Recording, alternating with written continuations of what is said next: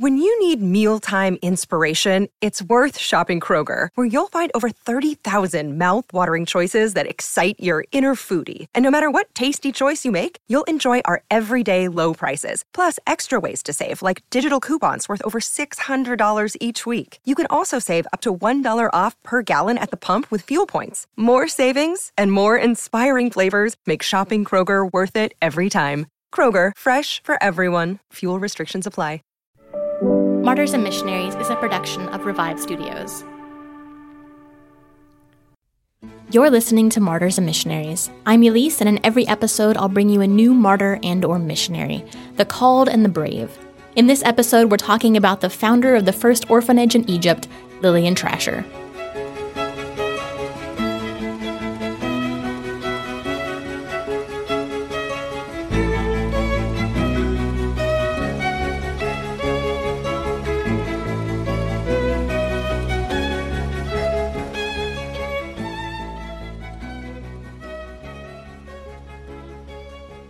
Before we get into this episode, I wanted to thank you guys for being such amazing listeners. I hear a lot from you guys on Twitter or in email. You guys are always so supportive, and I love hearing from you guys.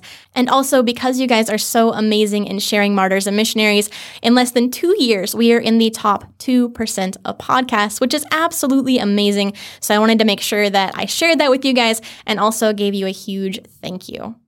And in other news, the merchandise store is back, or rather, it will be. I'm behind schedule, but there are several new designs in the works, and there's actually, I think there will be two Christmas designs. We are bringing back Boniface, plus there's one extra one on the way that I'm really excited about. I was actually working on it myself for a little while, and then I had to pass it on to a good friend who actually designed the Boniface shirt. So it should be here soon, and next episode, it should be up and running. So very exciting stuff. If you're looking at the title of this episode and you're thinking, didn't we already do Lillian Trasher? The answer to that is no. We did Lilias Trotter. And if you are confused, or maybe it's just me, but I actually heard about Lillian Trasher first. I had her added to my list, and then I was talking with a friend and we were talking about different missionaries. And she was talking about this amazing missionary named Lilias Trotter who went to Africa. And I was like, Oh, do you mean Lillian Trasher? She went to Egypt. She said, No, I mean Lilias Trotter who went to Algeria. And so I thought I was confused. Turns out there's two different people with very, very similar names in the same parts of the world, honestly, within the same time frame as each other. So I feel it's an easy mistake to make, or not. You can judge me. Either way is okay. But today we are talking about Lillian Trasher. Lillian was born September 26, 1887, in Jacksonville, Florida, and she grew up in Brunswick, Georgia. If Brunswick sounds familiar to you, it is the headquarters of FLETC, where all the federal law enforcement guys train. It's a really tiny town in southern Georgia. Lillian's family were actually Quakers and they hailed from Boston. And then at some point they became Roman Catholic and they moved south after the Civil War, which I feel like there's a story there. There has to be a story there because they had been really wealthy up north. And then when they came south, they weren't nearly as wealthy. And in fact, they lived really, really modestly. When Lillian is about 11 years old, her best friend's parents, Ed and Anna Mason, come over one evening, and Ed shares how he became a Christian during a camp meeting at the next town over, and he invited the whole family to a Wednesday night prayer meeting at the Masons' house. When Wednesday night comes around, it seems that Lillian is the only one in her family to come. First, they sing When the Roll is Called Up Yonder, and she starts thinking, well, what's going to happen to me when the roll is called up yonder? And they sing Amazing Grace, and she says, What is this wretch like me? I don't understand. And then after the singing, they have a very long prayer session, which confuses Lillian even more because she decided to get on her knees and she regrets it after 30 minutes or 40 minutes goes by because it's a very rough hewn uh, wood. And she's just thinking, oh, my knees really hurt. And then after that, Ed leads a small sermon. And he's no great orator. He's a very simple man. And he reads from John 3:16 and he shares his testimony. And Lillian is pondering the meaning of the verse and the meeting comes to an end rather abruptly and she doesn't fully flesh out her thoughts. Now, for the next prayer meeting, Ed asks her to pray, and she gets really excited. And she spends the whole week preparing this really long, impressive prayer, complete with all these really fancy words.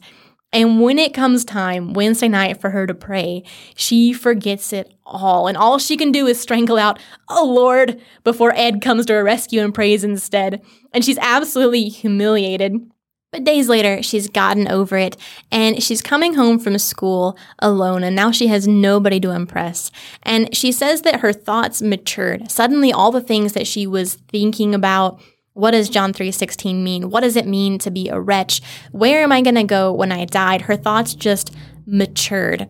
And she sees this log and she just kind of collapses next to the log and puts her hands on it in a prayer position. And she says, Lord, I want to be your child. If I can ever do anything for you, just let me know and I'll do it.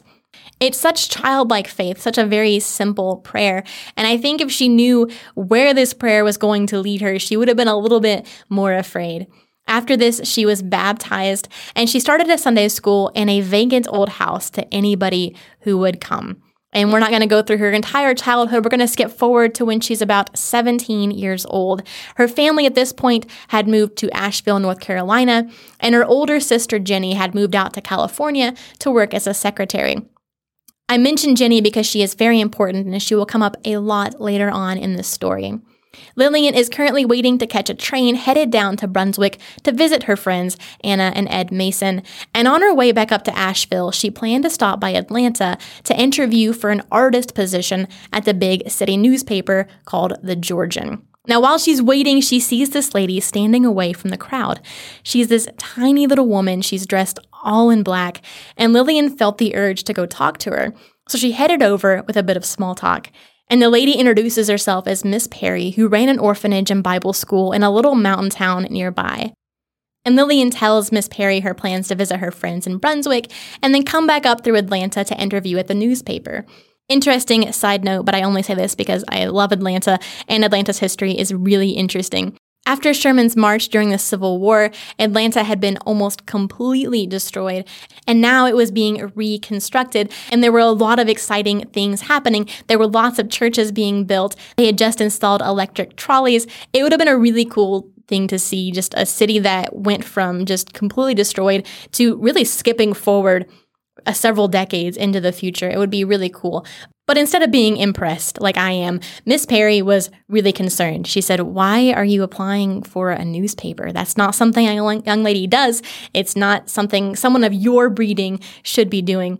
And Lillian sidesteps the question rather gracefully and instead asks Miss Perry about her orphanage. There are a few different books about Lillian Trasher's life, and one of them is called Lady on a Donkey, and I'm going to read a little bit from that because it covers a fundamental moment in Lillian's life. After Lillian asked about her orphanage, Miss Perry replied that it isn't her orphanage, it's the Lord's. Lillian said, Well, you know, of course, but who supports it? And Miss Perry smiled and said, Why, the same one who owns it. Lillian straightened herself, looked directly into the eyes of the woman, and said, But Miss Perry, someone has to buy clothes and food and provide shelter when you have an orphanage, even if it is the Lord's. That's just what I mean, said the lady. The Lord does provide for all of our needs. In some way and through someone, He sends us everything we need. There are a hundred children and myself. We live from day to day on faith.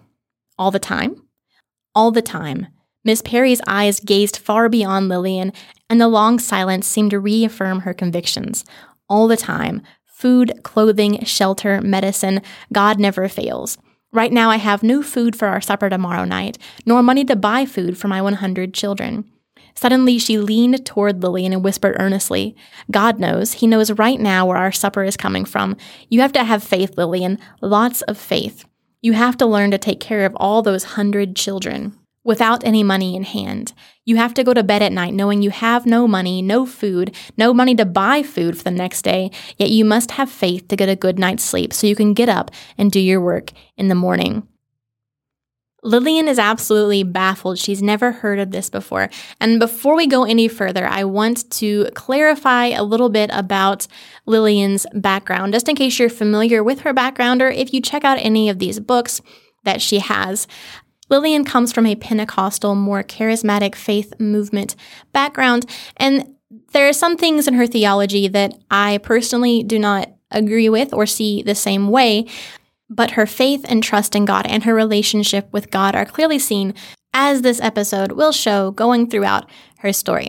So, with that out of the way, Miss Perry asks Lillian if she would like to come work at her orphanage. Lillian is very noncommittal. She doesn't really say anything. In fact, she hurries as quickly as she can to get onto the train and head down to Brunswick. And while she is in Brunswick, she asks her friend Anna for advice.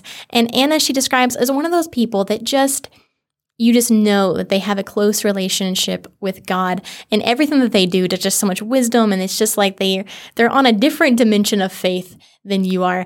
And Anna tells her simply just listen to the Lord and he'll let you know. It may be a loud voice or with a whisper, but he will let you know. And soon after, Lillian was back on the train and stepping off into the bustling city of Atlanta. It's this mixture of old and new. It's got lots of energy and lots of charm.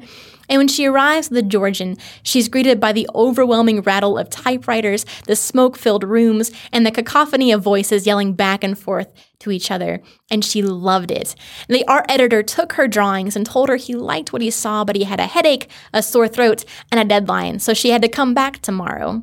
So she goes back the following day and she's told the editor isn't in, that he's out sick. And the person she spoke with was sure that he'd already filled the position, but nevertheless, come back in a couple days for your drawings. And when she hears this, she is absolutely filled with despair. What is she going to do? She's missed her opportunity. And she goes back to her room and she collapses onto the bed and just sobs her heart out all night until she falls asleep. And when she wakes up, she has this reassurance that everything had played out the way that it was supposed to, and she knows what God wants her to do. So she waits for several days before going to the newspaper to collect her drawings. And she finds out from the editor, who is now back, that she was supposed to be the new hire, which he's very upset about. But they had already hired another person, and Lillian says, That's no big deal. It's totally fine. And he says, Well, I feel bad for you, and I also feel bad for me. And she said, Well, don't feel bad for me. And she thanked him for the opportunity, and she struck out towards Miss Perry's Faith Orphanage in North Carolina. And when she gets there, it's really, really hard. She said, It's a strange new life for me. I'm learning all things how to cut out clothes, how to sew, how to cook, how to take care of newborn babies, how to teach and oversee large numbers of children, and how to do without. And nobody sent her any money, and she also never asked anybody for anything. Nobody understood why she had come. A few months into her being there, her shoes wore out, and she went without shoes for a while, or went with very, very worn out shoes. And a big box of donations came to the orphanage, and in the box was a pair of men's shoes. And children can be rather merciless.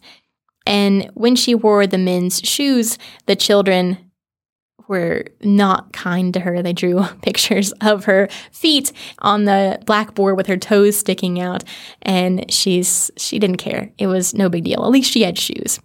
And she was getting very little sleep. She was up before dawn to make gruel for the kids. She scrubbed the pots and the pans. She scrubbed the floors. She washed. She cooked. She ironed. She taught and studied. And she also lost a lot of weight. Her clothes were drooping on her, her skin looked sallow, she had dark circles, she just wasn't getting enough food. And as she looked at herself in the mirror, she remembered that somebody had given her 20 cents the day before. And at the time, she didn't know how to spend it. But today, all she could think about was bacon and apple pie. And she headed out to go get some food. But as she's heading downstairs, she runs into Miss Perry, who says, Hey, do you remember that 20 cents that you got yesterday? Do you think I could borrow it? Because it turns out I'm exactly 20 cents short to pay the delivery man for the groceries. And she hands Miss Perry her 20 cents, and she knows that although Miss Perry means well and she means to pay her back the 20 cents, she never will because she has forgotten it as soon as it passed from her hand to the delivery man's hands. But when springtime comes and her health and hunger have improved, she travels around doing evangelism, holding adult Bible studies, lots of other things for about five years. And in 1910, when she's 23, she meets a handsome young minister named Tom Jordan. The two immediately fell in love and were very quickly engaged. But then, she goes to hear a missionary from India speak, and she leaves the meeting in tears. She runs up to her room and once again is collapsed on the bed, sobbing uncontrollably. Miss Perry comes in to check on her, quite concerned, what's going on? And Lillian says that she has found the most amazing man that she cannot marry. And Miss Perry says, What are you talking about? And Lillian says that she knows that God has called her to be a foreign missionary. She's not sure where, but she knows that He has. And the next day, she breaks the news to Tom and he tells her he'll wait for her. But she felt that she was going to be gone a lot longer than a year or two. And as she watched him walk away, she knew that she had absolutely shattered his heart in that moment. And her heart was also shattered, but she knew that God had called her to something else. And nothing God ever calls you to is easy and it requires hard decisions. And this was just the beginning of her very hard decisions. All she had was $5 to her name. Her family did not support her in any way, shape, or form. And the little church that she'd been going to also couldn't support her, not because they didn't want to, but because they were too small. Now, some people did get together to send her to a missionary conference in Pittsburgh, and she asked Miss Perry to hold on to her money in a safe drawer in her desk. But Miss Perry's sister didn't know that it was Lillian's money, and so she used it to pay a debt. And Lillian didn't realize this until she was at the train station trying to buy a ticket. And her friends tried to help her, but they could only gather enough money to send her to Washington, D.C. Lillian had never been to Washington, D.C., but Miss Perry said she had a friend there, and she would send Lillian with a letter of introduction so she could stay while Miss Perry gathered the rest of her money. So, in the time before she went to DC, she felt more and more like the Lord was calling her to Africa, but not specifically where in Africa. When she arrives in DC, she's told that she can't stay there because the lady is already entertaining missionaries from Asyut, Egypt, but she can come in for lunch. And I'm going to read to you about one of the most awkward lunch parties anyone has probably ever had. The missionaries were a Reverend and Mrs. Dunning. Lillian, their hostess, explained was a missionary to Africa.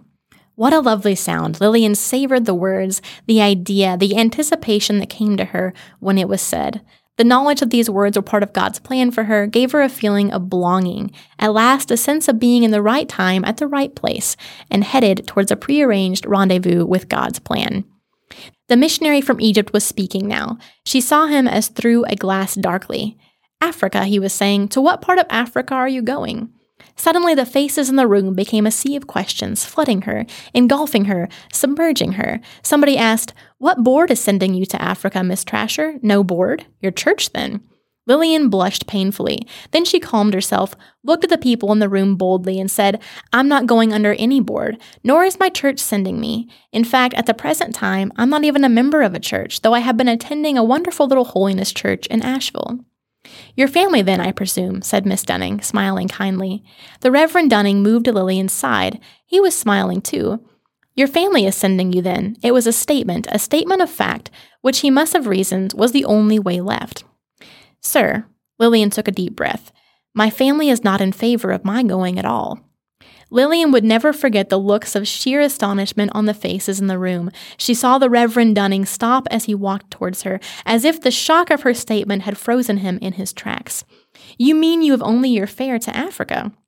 That a girl of her age would go to Africa without knowing the language and without having any money for support plainly seemed the height of folly. Worse, a calamity for a young life. Lillian, for her part, knew the man in front of her should know the conditions in Africa, since he himself had been in Egypt for so long. How could she explain to him that her plan, like Miss Perry's, was built on faith, not money? She raised her head, met his eyes with a sure, level gaze. He was studying her closely now, then saying, You mean you have only your fare to Africa? Reverend Dunning, I have one dollar. There were audible gasps in the room, then a deadly silence. Finally, she was aware of the Reverend Dunning shaking his head. He looked at her, frowning. No, no, no. He kept staring at her, searching for a moment, then said flatly, No. Later, Lillian wrote in her diary, Perhaps I'd better not try to tell you all that Brother Dunning said or thought, but I can still hear him telling me to go home to my mother. Not exactly the start she was hoping for, I would imagine. But the next day, Reverend Dunning and his wife apologized, and they offered to let her come with them to Asyut. If she can find money for the trip, they will cover her room and board. The next day, the money arrived from Miss Perry, and she was able to go to the missions conference in Pittsburgh. And when the missions conference ended, enough people supported her mission that she had the fare to go from Pittsburgh to Philadelphia, then to New York to wait for her ship, which would take them to Egypt. Except Reverend Dunning himself didn't have enough for his ticket, so Lillian paid. But then she didn't have enough for her own fare. Through friendly strangers, she was able to make it to New York, but now she had to buy her actual ticket to get on the ship to go, and it was a $100. She was invited to speak at various missions houses, and churches raised $40, which was enough for her to secure her berth. This is where her older sister, Jenny, comes into the picture. Jenny is just the best. I know that Lillian is also amazing, but Jenny, in her own way, is also amazing. Her sister lived out in California.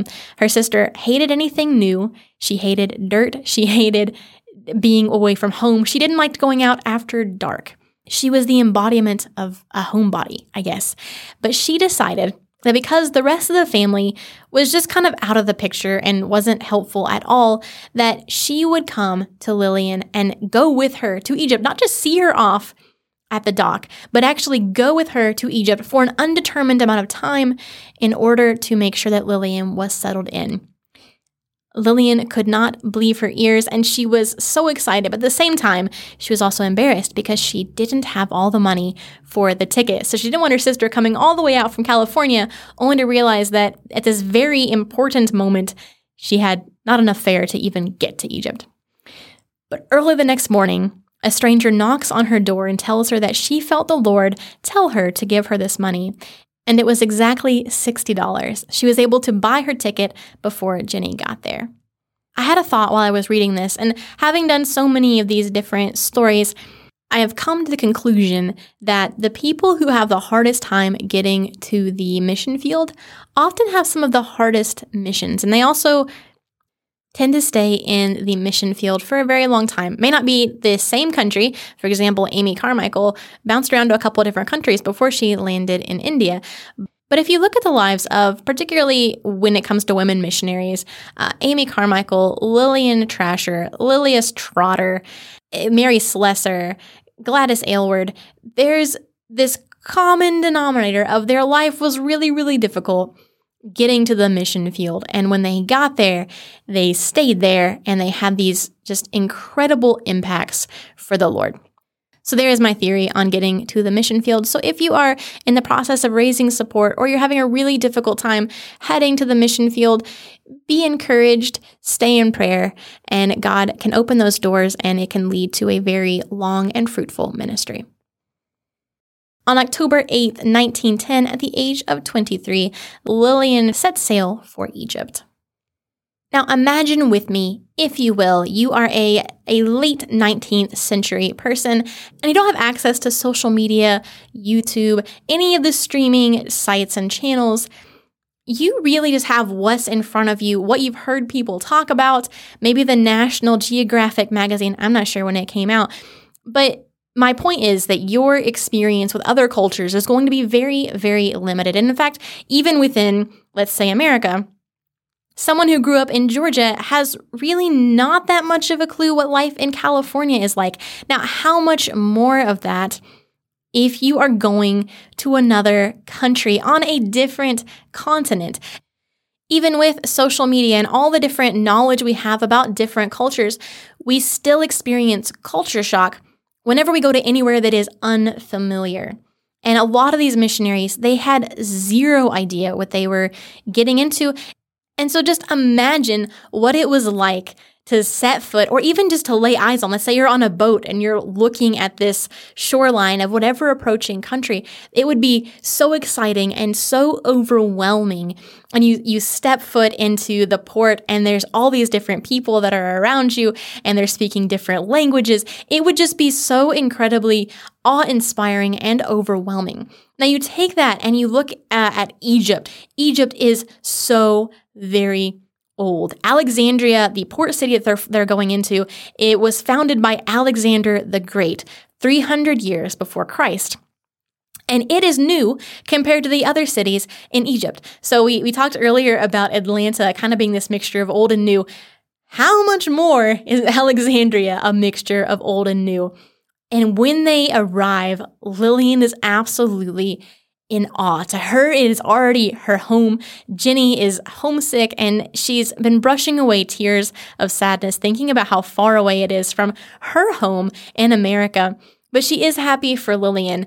And to contrast it a little bit further, Jenny loves cleanliness, she loves order, and as soon as they disembark, she's already pressing a handkerchief to her nose to combat the dust that Lillian hadn't even noticed. So, it, two very different people have two very different responses to the same amount of stimuli. A little historical note on Egypt. At this point in time, it is a protectorate of the British Empire, and it had been since 1882. It has its own government, but it is still heavily regulated by the British, who wanted it because of the access to the Suez Canal and the shipping lanes that it contained. This will play an important role in the history of Egypt going forward. When Lillian and Jenny arrive at the mission house, they are greeted warmly by the other missionaries, and Lillian immediately begins an intensive study of Arabic, and she wanders the ancient sections of the city, talking with the people. And she says they're the most gracious people she'd ever met.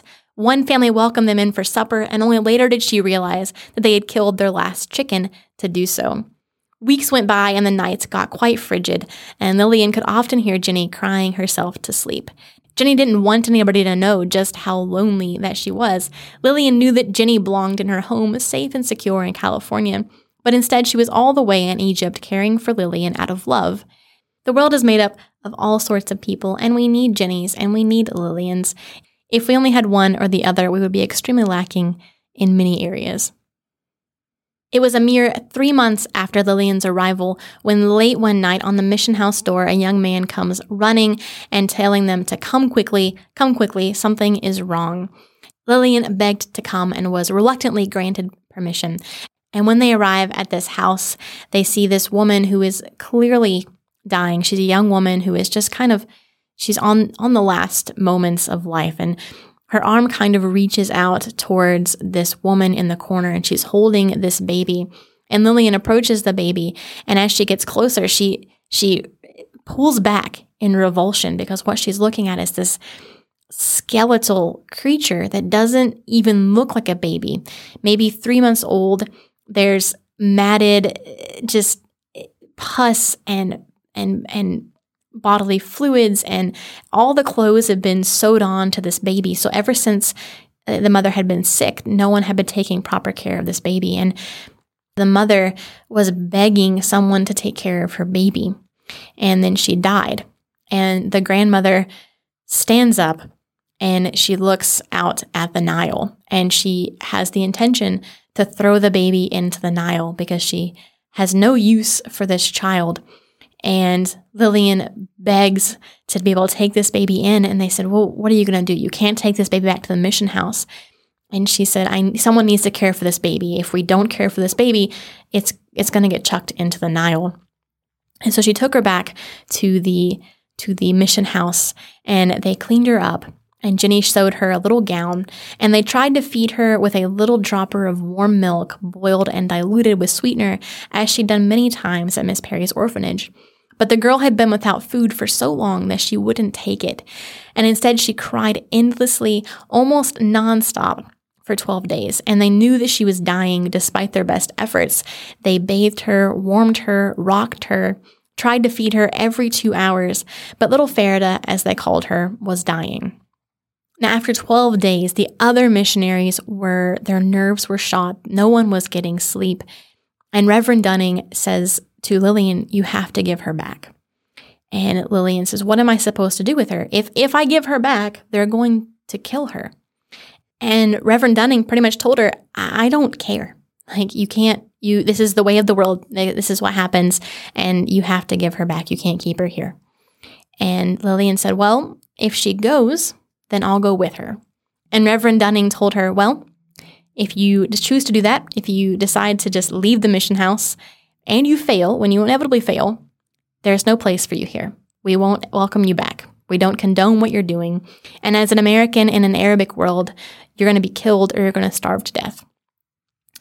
And in Lillian's mind, she remembered the other day as they were going through the streets, this uh, narrow three story house that was for rent and she left the mission house and she headed out for it immediately. She paid $12.50 for the first month of rent and went back to grab her things. And as she's heading back, she says, I haven't even thought about Jenny. Like I was she was so in this moment of just defending this little girl. And she said, What what is Jenny gonna think about all of this? What would she say? What's she gonna do? And she goes back to the mission house to pack, and the ladies beg her to reconsider. It's just so dangerous. And they asked Jenny to help them talk Lillian out of it, but she shook her head and she said, Wherever Lillian goes, I go. Remember Ruth and Naomi in the Bible? I guess I'm her Ruth. I'm a big fan of Jenny. She's so cool. Lillian had just enough money to buy a small kerosene stove, a table, some chairs, and she made a baby bed out of a box, two palm branches for the two of them to sleep on, and some groceries and milk. And Farida begins eating as soon as they get into the house, something she had not done the entire time she was in the mission house. And very soon she's gaining weight and she's thriving. And as Lillian looks into Farida's eyes, she realized why God had brought her to Egypt to found a Christian orphanage for homeless Egyptian children. A few days later, she had spent her last bit of money on Farida, and how was she going to found an orphanage if she couldn't even feed one baby? So she gave her worry to the Lord and she prayed and trusted Him to provide because, after all, He was the one who had sent her to Egypt. And she went to sleep that night as though she had a cupboard full of groceries. The next morning, this little messenger boy comes to her door and he has this little envelope, some, some a bit of mail, and he says, "Are you the lady who is going to start the orphanage?" And she looks at him and she realized that she had told the telegraph officer yesterday about her plans. And she tells the little boy that yes, that's what she planned to do. And the little boy looks at her and he's very serious. And he digs into his pocket and he grabs 35 cents and he gives it to her and then runs off. This 35 cents was the first contribution to her orphanage and was enough to buy cereal, bread, and milk.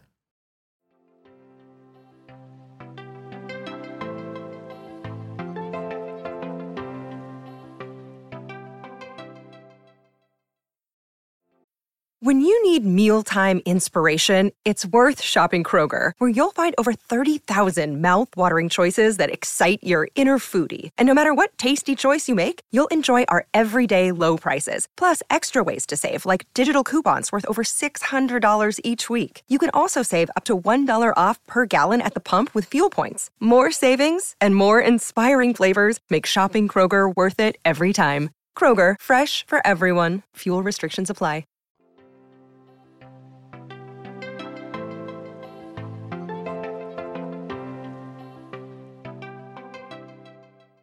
Each day, she went out into the city and told her neighbors her plans to make an orphanage, and nobody understood what she was going on about because how could you feed, care, and clothe orphans with no money? Now, soon, some slanderous rumors began circulating. They said she's stealing children to take to America, or she's going to take children and sell them as slaves. But not everybody felt that way.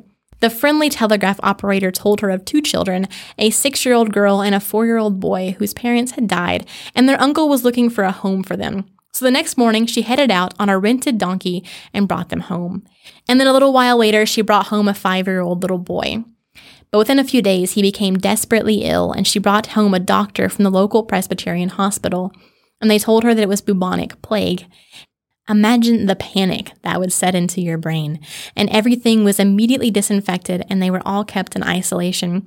Two days later, Lillian is, Lillian is checking on the other children and she realizes that they had developed this horrible rash and she rushed to get the doctor and she was relieved. They told her that it's only the measles. And then she came down with an illness I was running a fever of 106, and she was taken to the hospital to recover. And a few days later, she was able to return home.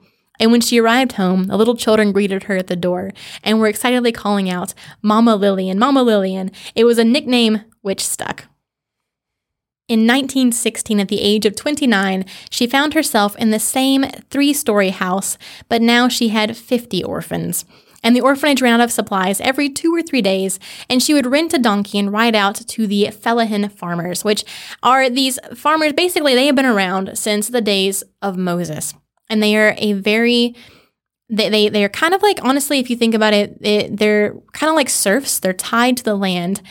They have a very small plots of land and and they basically raise enough money for their families and then they sell whatever they have left over to the market to make a profit. And they were very generous people. And she would go out into these villages and they would give her whatever it was they could spare to help her feed the orphans even though they had so little themselves Lillian wanted to expand the orphanage, and because the three story house wasn't really designed to hold 50 children, but the donations she got from the States and the generous friends in Egypt didn't even cover basic needs.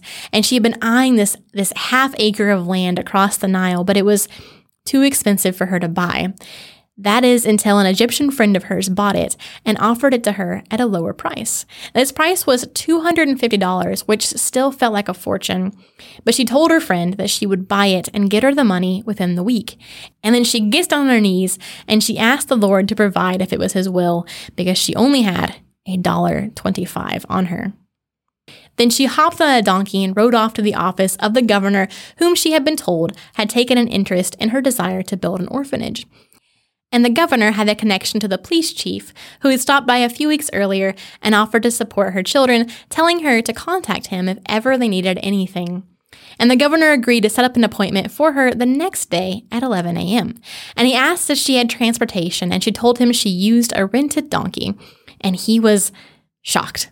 He said, had she had she ever had any unsavory encounters? And she told him that she hadn't, but even so, he was worried that a donkey was unbecoming for an attractive young lady like herself. And she told him if it was good enough for the mother of her lord, then it was good enough for her. And she'd even heard the fellahin call her the lady on the donkey, and she rather liked the name. And the governor suggested that the lady on the donkey hire some professional donkey drivers to accompany her on the trip, as it was a long one to make by herself. Egypt has some very interesting weather patterns, which I didn't know before I was reading her book and, and kind of looking into this a little bit. But in July, it's almost peak flood season, so the Nile had already grown considerably out of its banks, causing vast, dangerous swamps and lakes. And as they're heading out the next morning, they're bobbing and weaving, and it's slow and it's tedious, and they are running behind schedule, and Lillian is becoming anxious. And instead of being patient and giving her drivers the benefit of the doubt, they were being very cautious. And I imagine it wasn't mentioned, but I would imagine that in the floodwaters of the Nile, there are probably crocodiles. So there's many reasons to be uh, very safety oriented, very cautious. But instead, Lillian gets cocky and she decided to hike up her skirts and go across the water. And the two donkey drivers are calling out to her to stop. They'd carry her across, just stop. And she said, There's no time.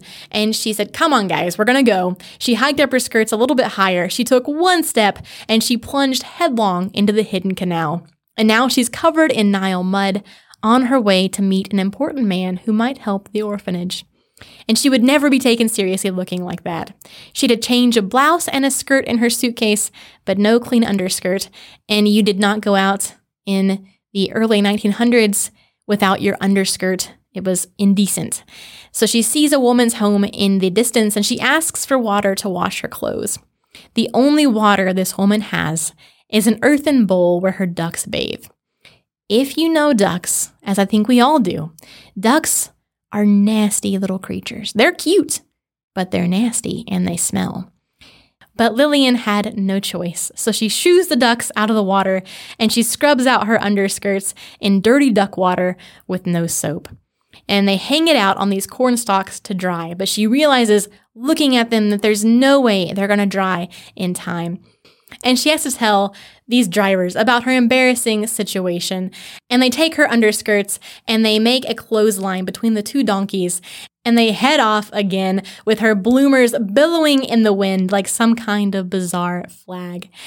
Before they arrive at the police chief's house, she finds a place in the desert somewhere to change, and they arrive at 11 and she is given the money she needs to start the orphanage.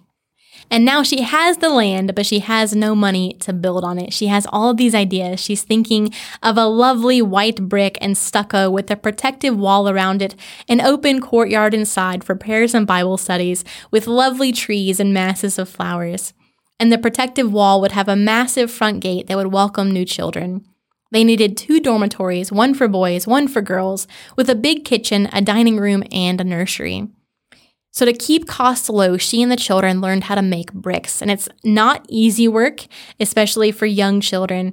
But before long, they begin, they learn how to make the frames and they get the mud mixture right. It's mud and straw and manure. And before long, it becomes second nature to them, and the bricks begin to pile up, ready for building. And it was in preparation for the orphanage's very first building that she developed her three brick rule. If she had three bricks, she'd start the next building.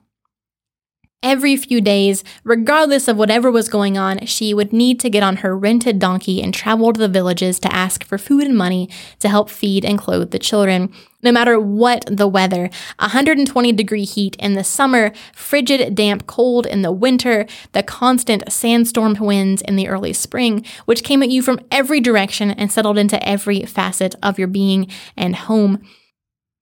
These were the physical challenges that she met, but there were also a lot of spiritual challenges, one of which came in the form of these missionaries that she would meet in the marketplace, these, these missionaries from the mission house. And they would come to her, they said, You can't keep doing this. How are you going to feed all these orphans that will descend on you? They're just going to keep on a coming. What are you going to do? The authorities will resent you, etc., etc. She tried to assume they meant well, but all the same, she was still shaken after every one of their meetings, and she began to call them Job's comforters, which seems really fitting. Some of what these doomsday prophets were saying was not without merit. Uh, one day, while Lillian is looking outside of her window, she sees a strange man watching the children play, and he's intently fixed on Farida. And he comes to the front door with papers saying that he's Farida's father and he's going to take her. And he, there's nothing Lillian can do about it.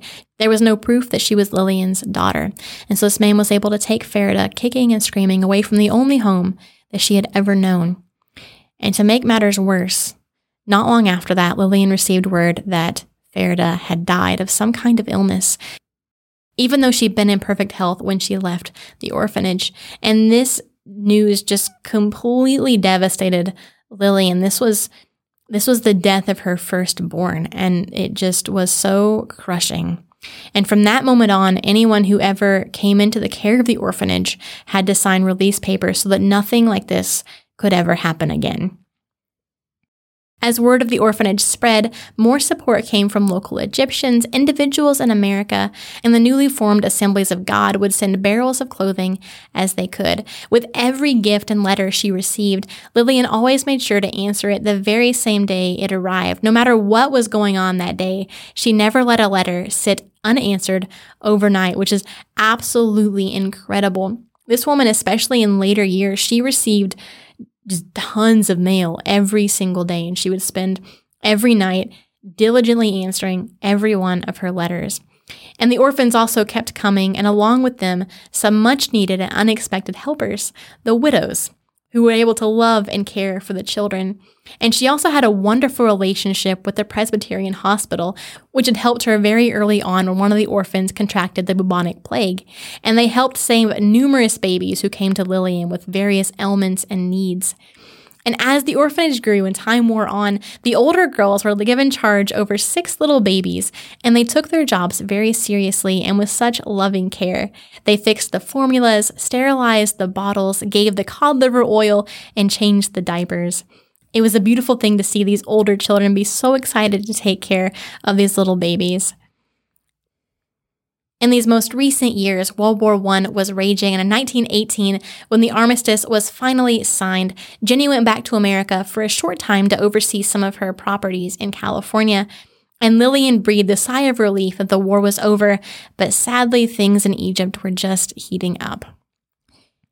During the war, Egypt had been drawn in by the British, and the Fellahin had been seized without notice and forced into military service, leaving many families without a male provider. And each governor was required to send a number of his citizens each month or suffer the consequences of refusal. And to rub salt in the wound, the wealthier, more important citizens had been spared this military duty. In addition, Egyptians were told to surrender all of their weapons to the police. And in November of 1918, Egyptian revolutionary leader Saad Zaghloul Pasha knocked on the door of the British embassy in Cairo to protest Egypt's deplorable treatment. They discussed independence for Egypt and what that would look like. But in response to this, Britain rounded up the leaders and had them exiled to Malta. But this wasn't what set the two countries on a bloody collision path. It all started with the death of a pigeon. One day, an Englishman decided that it would be fun to shoot and kill a fellahin's pigeon. And the fellahin gave chase to demand recompense for his pigeon. Now, according to British law in Egypt, an Englishman could not be tried or convicted of any crime, including murder. And the Englishman died of a heart attack while being pursued. And in response, six fellahin were rounded up and shot. Five of them had nothing to do with this incident at all, and they were shot in front of their own families. This is what started the riots. British homes were being wrecked and burned. British citizens were fleeing the country in droves. The violence grew nearer and nearer to the orphanage, and soon they could hear guns all around them inching ever closer. One night, the fighting was right on top of them, and they huddled into a brick kiln, trying to keep the babies from making a sound which would give them away. That sentence, every time you hear about like these moments where children have to be quiet, especially young children, it just their children are so unpredictable. They make noises at all the wrong moments. So this had to be incredibly harrowing. They were about 300 yards away from the main building, and in the distance, a hay factory had been set ablaze and it was belching these huge clouds of smoke into the air. And dozens of English homes had been set on fire as well on the road between them and the main section of the city. After they'd settled in, Lillian realized that there were still two toddlers that were left in the nursery, and she hurried back to get them as she was surrounded by gunfire and the screams which were everywhere. And she found the babies. They were safe and sound. They were whimpering on the floor of the nursery, and she scooped them up and she ran and crawled back, whispering these comforting phrases to the babies. And as she's going across the field, these two soldiers notice her and gave chase, but they really can't see anything. It's completely pitch black, so they have no idea that it's this woman just holding two babies and she falls into this ditch. And as she falls, she violently twists her ankle, and they had landed next to this dead British soldier. And these footsteps come closer, and one of the men actually steps on her shoulder with his heavy boot, and these shots ring out in the distance immediately afterwards, and the two men scurry off to join the fray. And Lillian sings Jesus Loves You to the babies until it grows quiet and they made it safely back to the kiln. The next day, they're back in the orphanage, and these marauders come to the door with plans to kill Lillian and to ransack the orphanage. And her neighbor runs across his field and he stands in front of them, protecting Lillian, and he shames them and he says, These are our own Egyptian children for whom this woman has given her life. Would you destroy that? What are you thinking? What are you doing? Are you truly men? And that worked. And out of no, they just they just turn around and leave. And before Lillian can even thank him, he is running back across his field. In the weeks that followed, the fighting became so bad that the British authorities ordered all foreigners to leave. And Lillian tried to protest. She went all the way to the local British general in an attempt to stay. And she spent that night with all of her children in the American hospital, and she could hear them all crying softly in the night. And her own heart is broken as well. After almost nine years, she felt this despair at the thought of being forced to leave. And she asked why the Lord had brought her here, only to take her away when her heart was firmly planted. But the next morning she woke up with peace and resolution, and she placed two of the widows in charge of the orphanage while she was away, and she told them she would send money from the States to cover operating expenses. And then when God said so, she would return to Egypt. She boarded a ship and turned back to look at her 100 children watching from the shore. The little ones were crying and reaching out for her, while the older children watched quietly and waved. And she knew from conversations she had overheard that they had agreed not to cry if they could help it, because they said it would make Mama feel even worse. As soon as the ship was out of sight of the shore, she broke down across the railing and sobbed until she was utterly spent. Back in New York, she felt like such a stranger. She made several stops along the way to Jenny's home in California, and everywhere she spoke, people listened and gave generously to support the orphanage. Amazingly, after just one year, she is able to return, and she was immediately back into the thick of everything. And she was so happy to be back, but she was worn down by all the constant trips she had to make on the donkey to go beg for more money and more supplies. And she was fighting tooth and nail for every single bit of rice, and it was just breaking her. And one day in particular, she's at this wealthy person's home, and they're making her wait for hours. And she's already actually left earlier in the day to come back and is still left waiting and just just something inside of her breaks. And she kneels down beside a chair and she told the Lord, I, I just can't do it anymore. I can't go out on the donkey anymore. I, I can't do it. I don't have the strength to do both this and to care for my children. I'll take care of the children, Lord, if you provide the money. She asked God to send her 75 pounds today that they needed to show that He was in agreement and to know that she was following His will. And she gets up and leaves this wealthy person's home. And when she arrived back at the orphanage, what was waiting for her? Not 75 pounds, but 200 pounds. And she says, Thank you, Lord. Now I know that I've made my last begging trip on the donkey. Now I know. And a short time later, her friends got together and bought her a car to help bring her supplies and carry on with orphanage business with more efficiency. I want to skip ahead a little bit to the year 1933. There were two books that I relied heavily on for the research of this episode. One of them is called Letters from Lillian, and you can get it for free on archive.org, and I will link it in the episode description for you. And it's a collection, as the name suggests, of letters from Lillian to her supporters and friends, and there's a lot of really interesting stories in there, and I'm going to read one of them to you now. You will be very glad to hear that the Lord is giving us a revival, and He has been working in wonderful ways in our midst. The need of more young men for the work in Egypt is greatly felt these days when villages are calling for pastors and there are none. Our older boys have never shown such great interest in the Lord's work as they have this year. These boys are educated and capable, and of course, the younger boys will follow as they are led by the older ones. The mayor of a village nearby came and asked us to open a school and mission there, saying they would deed us the land if we would build a room for the church and mission. We have decided to do it as there is no gospel work or school in that village on the edge of the desert. One of our boys is going to preach and teach there full time. Perhaps the work of all those years in the orphanage was to get such boys ready for the great work of taking the gospel to the dark villages. The joy of seeing my boys stand up and give out the gospel just fills me with joy. In our afternoon meeting today, one of my boys got up and preached for over half an hour. He is now a young man, 20 years old. As I looked at him and heard the sermon that I shall not soon forget, I thought of those days when I took him in, a baby four months old, seed planted years ago is just beginning to bring forth fruit.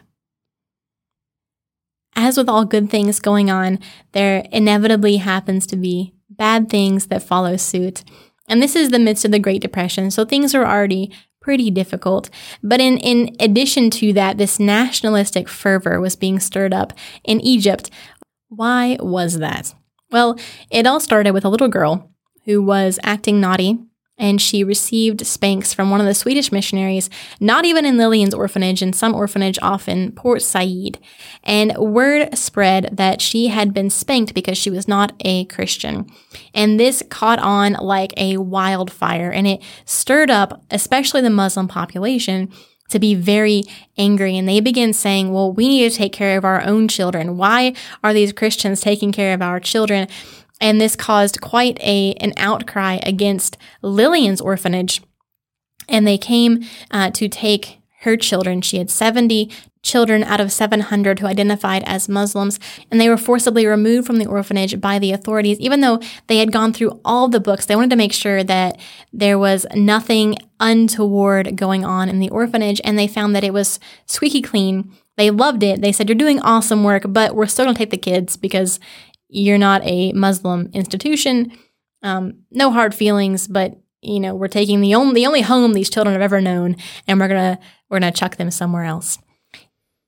On a happier note, one of her boys, whom she took in as a six month old baby, he was now a 23 year old man who had opened his own orphanage that was run on faith, just like Lillian's orphanage and just like Miss Perry's orphanage. And he was the only Egyptian with a Christian orphanage at that time.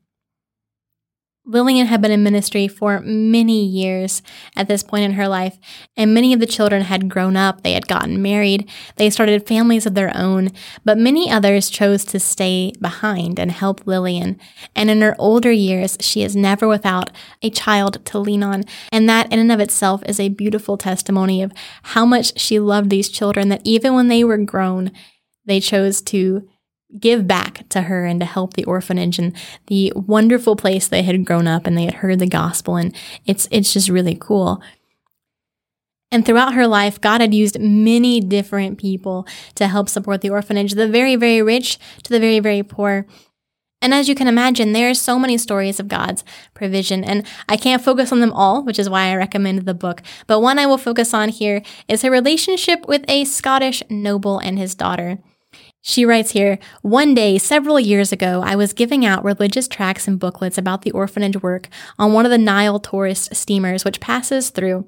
I walked up to a table where seven or eight ladies and a gentleman were having tea, held out one of my booklets, and said, Would any of you be interested in learning about the Assiut orphanage where there are 700 children? A young man spoke up and said, No, I would not. Then one of the ladies said, I would like very much to see some of your booklets. I went and sat at some distance while lady looked at the pictures. She got up and came over to me where I was seated and handed me $5.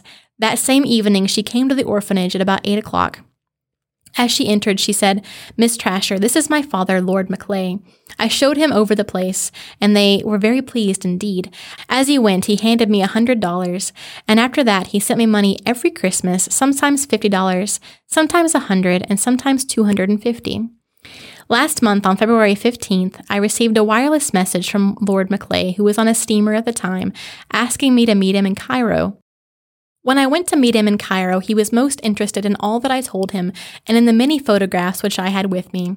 He asked me if there was anything that I was especially in need of, and I told him that the children were badly in need of clothes. And he said, Well, Miss Trasher, I'm going to give you $5,000. Miss Trasher, you have no idea what it has meant to me seeing your work. I went back to Scotland and opened a home for tiny infants after I saw all your little babies. And we now have 30 babies in the home. He is the trustee in the orphan homes of Scotland, where they have about 1,200 children. They had never accepted infants before. I was so thrilled to think of those 30 little Scotch babies having a home just because he had seen my work. Praise God for his wonderful ways, which are past understanding. Lord Maclay and his daughter came often to see the children and to ensure that Lillian was taking care of her health, because earlier on in her ministry, she had developed a heart condition and it was hindering her more and more now that she was getting older. And at Lord Maclay's insistence, she took her first vacation in 27 years. Right before the outbreak of World War II, Egypt said that no charitable or missionary work donations will be exempted from duty fees. And the duty fees cost just as much as the items themselves, so Lillian was forced to tell her supporters that they should not send gifts but to send money instead. But then, with the start of World War II, mail delivery slowed to a crawl and was delayed by weeks or months and many of the missionaries who began helping at the orphanage in recent years evacuated at the beginning of the war. Times were lean, and they'd already spent several years scrimping during the Great Depression. But the Lord always provided, and the children always had food. One of these provisions came in the most unlikely of ways. The American ambassador summoned Lillian to Cairo, and when she arrived at his house, he was extremely excited to give her the news because Greece had just fallen to the Germans. A Red Cross ship carrying a load of relief supplies destined for Greece was ordered to dump her supplies and return home. A young Scottish soldier on board the ship knew of the Lillian Trasher orphanage and convinced the captain to unload the supplies in Alexandria. In a warehouse waiting for Lillian were the supplies, including 2,600 dresses, 1,900 handmade sweaters, 1,900 pairs of boys' pants, 3,800 blankets, 1,100 towels, 700 kegs of powdered milk, and 1,200 sacks of rice. As the war dragged on, she met several young soldiers who were staying in the city from many different countries, and some of them became Christians after witnessing the way that God had provided for the orphanage. One soldier from New Zealand told her, Well, now I can go back and stand the horrors of war. My whole life has been changed by what I've seen here. I know that God sent me to meet you and to see what you were doing. Two years after the war ended, there was a cholera epidemic raging throughout Egypt. On her way to get supplies, Lillian saw a large white circle painted around a house, and a soldier was standing guard, and it meant that cholera had arrived in Assiut. And once someone was confirmed to have it, no one was allowed in or out of the house until it had passed. She hurried home and prayed that it would not come to the orphanage. You just think about the havoc that it would wreak in an orphanage of almost a thousand kids. That night, a fire broke out in the boys' dormitory and it spread to the kitchens and was inching closer and closer to the kerosene heaters. The boys were fighting the fire with all that they had, but if the fire hit the kerosene, many of them would be killed in the explosion but the fire stopped inches from the tanks. A few days later, after they're still reeling from all these things, this recovering with the fire, because that's going to take a lot of money and a lot of time, and then this worry about the ep- the cholera epidemic, she had decided not to allow any new orphans to be admitted, and this absolutely broke her. It went against everything that she stood for. But she said, "What what would happen if I allowed a child to come in here who had cholera and then it spread to all of my children, and several of them, many of them, would die. One day, a dad and two small boys came to the door, and one of her uh, older girls came and said, Hey, do I let them in? What do I do with them? And Lillian said, No, you, you can't let them in. It's too dangerous. Just tell them to go away. I'm sorry, but no. And as the girl went back to tell them, Lillian just said, I can't do this. This is, that's not Christ like. And she runs across the field and she says, you, you can come in. It's okay. And then that night, he spends in the dormitory with the boys and he does have cholera. He doesn't make it. And they disinfect the room and she's panicking and she's crying and she says, What have I done? And she prays and prays and prays. And the whole, the whole orphanage is praying but nobody else in the entire orphanage contracted cholera, and eventually the epidemic passes on. At this point in the episode, you may be wondering what happened to Jenny. Well, she's been there the whole time, with the exception of occasional trips back to California to take care of some rental property, and she even builds Lillian a cottage, the cottage that Lillian had always wanted so that she could look out and watch the children play. And there was this beautiful garden area and there was a telephone even set up so she wouldn't have to go back to the main house every time she needed to make a phone call. Eventually, Jenny decided that she was done going back and forth, so she sold all of her property in California and moved permanently to Egypt. Lillian's home was now Jenny's home. In 1911, when she came along just to help Lillian get settled in, I guess after 40 years, she didn't consider Lillian moved in enough. Lillian would often go to visit her grown up children, and she was so proud of all of her kids. She writes about a trip she made. She said, Last month I had to go to Cairo, the capital city of Egypt, to speak to the YMCA. I spent only one night there in the home of one of my married girls. Somehow the word got around that Mama was at Fahim's. That evening, the house was filled with boys and girls who had lived at the orphanage, along with their children. As I looked them over, my heart filled with joy. There was William, the son of a blind man, now the founder of a very fine school in Sudan. Philip, a professor in a government high school in Alexandria. Zakir, who had just received his BA from the Faculty of Arts in Cairo. Edward, now working in the making of airplanes. Robert, William's brother, a finished cabinet maker. Alexander, the representative of a large drug company. Oscary was a clerk in a lawyer's office in Cairo. Shakari was a clerk in the English army stationed somewhere near Cairo. Wadia was a telephone exchange clerk in the main office in Cairo. Gurgus was a beginner in the Egyptian State Railway. These, with many others, were just a few of those now working in Cairo or on a holiday there who happened to hear that I was in town. We had such a wonderful time talking of old days, how we all wished it had been daytime so we could have taken a photograph. Such changes. As I look at these fine men, good fathers with solid Christian homes and their wives, many of them our girls, and all the little grandchildren, I felt well repaid for all the work I had done. Remember, you are helping me to do all of this. God bless you.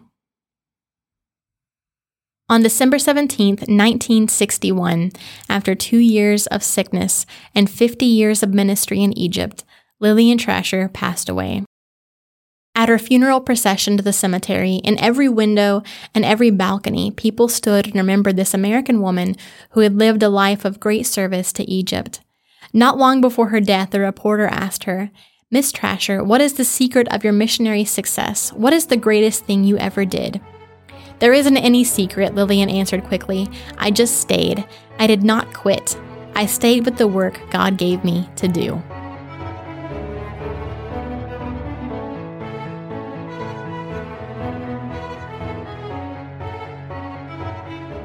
In her 50 years of service, 8,000 orphans passed through the doors of her home.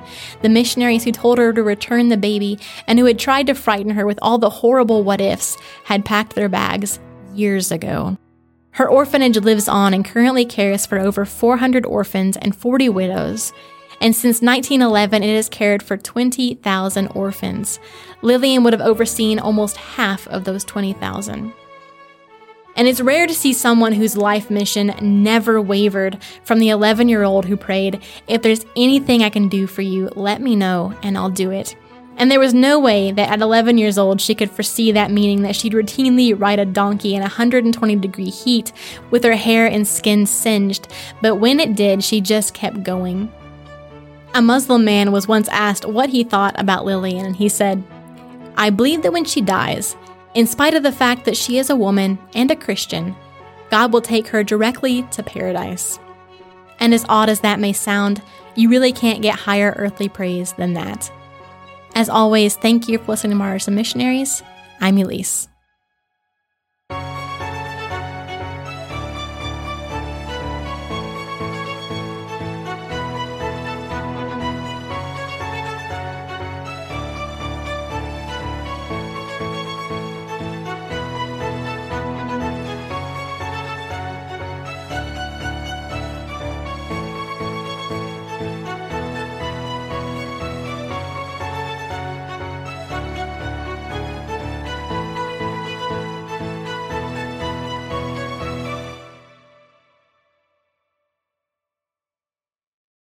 When you need mealtime inspiration, it's worth shopping Kroger, where you'll find over 30,000 mouthwatering choices that excite your inner foodie. And no matter what tasty choice you make, you'll enjoy our everyday low prices, plus extra ways to save, like digital coupons worth over $600 each week. You can also save up to $1 off per gallon at the pump with fuel points. More savings and more inspiring flavors make shopping Kroger worth it every time. Kroger, fresh for everyone. Fuel restrictions apply.